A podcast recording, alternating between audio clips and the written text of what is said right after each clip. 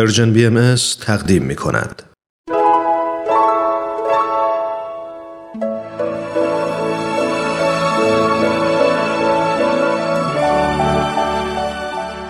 صد پرسش صد پاسخ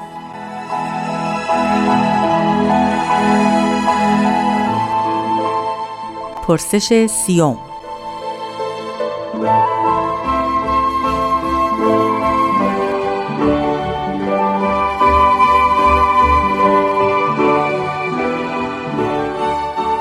در قیامت مسیح بر ابر می آید. به نظر می آید این یک مفهوم ظاهری است. تفسیر شما باهاییان از این عبارت چیست؟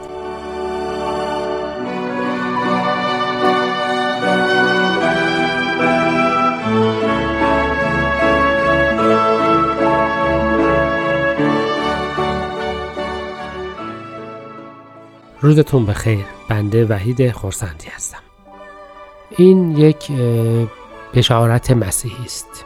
اعتقاد داشتن یا اعتقاد نداشتن ما چیزی رو عوض نمی کند.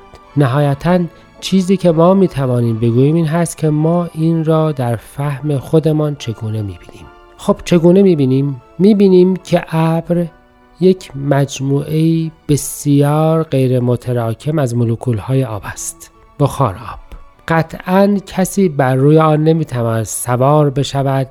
که بتواند بیاید. متراکمترین ابرها هم امکان تحمل حتی یک وزنه نیم کیلوگرمی را هم ندارند. چه برسد به این که مسیح سوار آن بشود؟ و اگر شما آن را به صورت جادو و معجزه تصور بکنید و همه چیز را در یک دنیای جادویی فرو ببرید قطعا اقناع عقلی برای احدی حاصل نمی شود ما بهایان معتقدیم که همه پیامبران در قیامت بر ابر آمدند.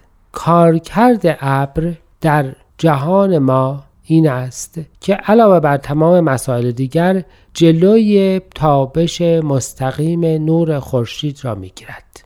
یعنی ابر با وجود لطافت خود با وجود اینکه جز آب چیزی نیست مانع خورشید با تمام قدرت و عظمتش برای مردمان کره زمین می شود.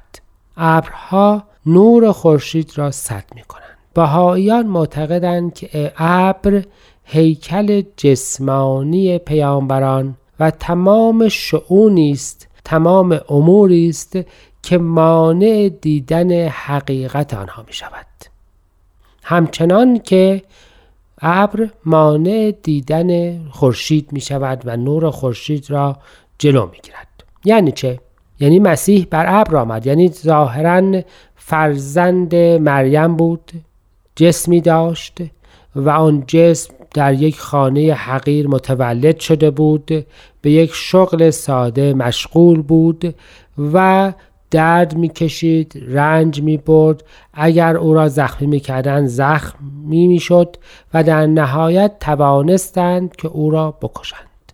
پس یک هیکل جسمانی داشت شبیه سایر افراد. و این هیکل جسمانی مانع می شد که معاصرین او حقیقت تعالیم او و عظمت مقام روحانی او را متوجه بشوند. این همان اعتراضی است که معاصرین حضرت محمد بر او کردند که این چه پیامبری است که در کوچه و بازار راه می رود گرسنه می شود و خسته می شود یعنی این هیکل جسمانی افراد را از آن حقیقت روحانی دور می کند این همان مطلب حضرت موساس با قومش که گفتند ما تو رو می‌شناسیم از قبل هم میشناختیم. چرا میشناختند؟ موسی را به عنوان یک انسان یک موجود بشری. پس به این ترتیب همه آن پیش داوری ها و همه آن رفتارها و موقعیت هایی که حقیقت اصلی پیامبر را از دیدگاه مردمان معاصر دور می کند می شود مجموعه ابرها یا اصطلاحا صحاب که در کتب مقدسه ذکر شده است. پس برای همین جهت همه پیامبران در ابری می آیند. این ابر می تواند هیکل جسمانی باشد. می تواند نوع پوشش، نوع صحبت، قومشان، نژادشان، مجموعه مطالب فرهنگی اطرافشان باشد که برای افراد دیگر حقیقت آنها را در حاله از تاریکی فرو می‌برد. و البته وقتی که به جهان بالا صعود می کنند وقتی دیگر این هیکل جسمانی در میان نیست وقتی که به تدریج ابرهای تعصبات و پیشداوری ها کنار می رود روز به روز عظمت مقام حقیقی آنها آشکار می شود همچنان که وقتی ابرها کنار می رود تابش خورشید با تمام عظمت و قدرت خودش جهانی را روشن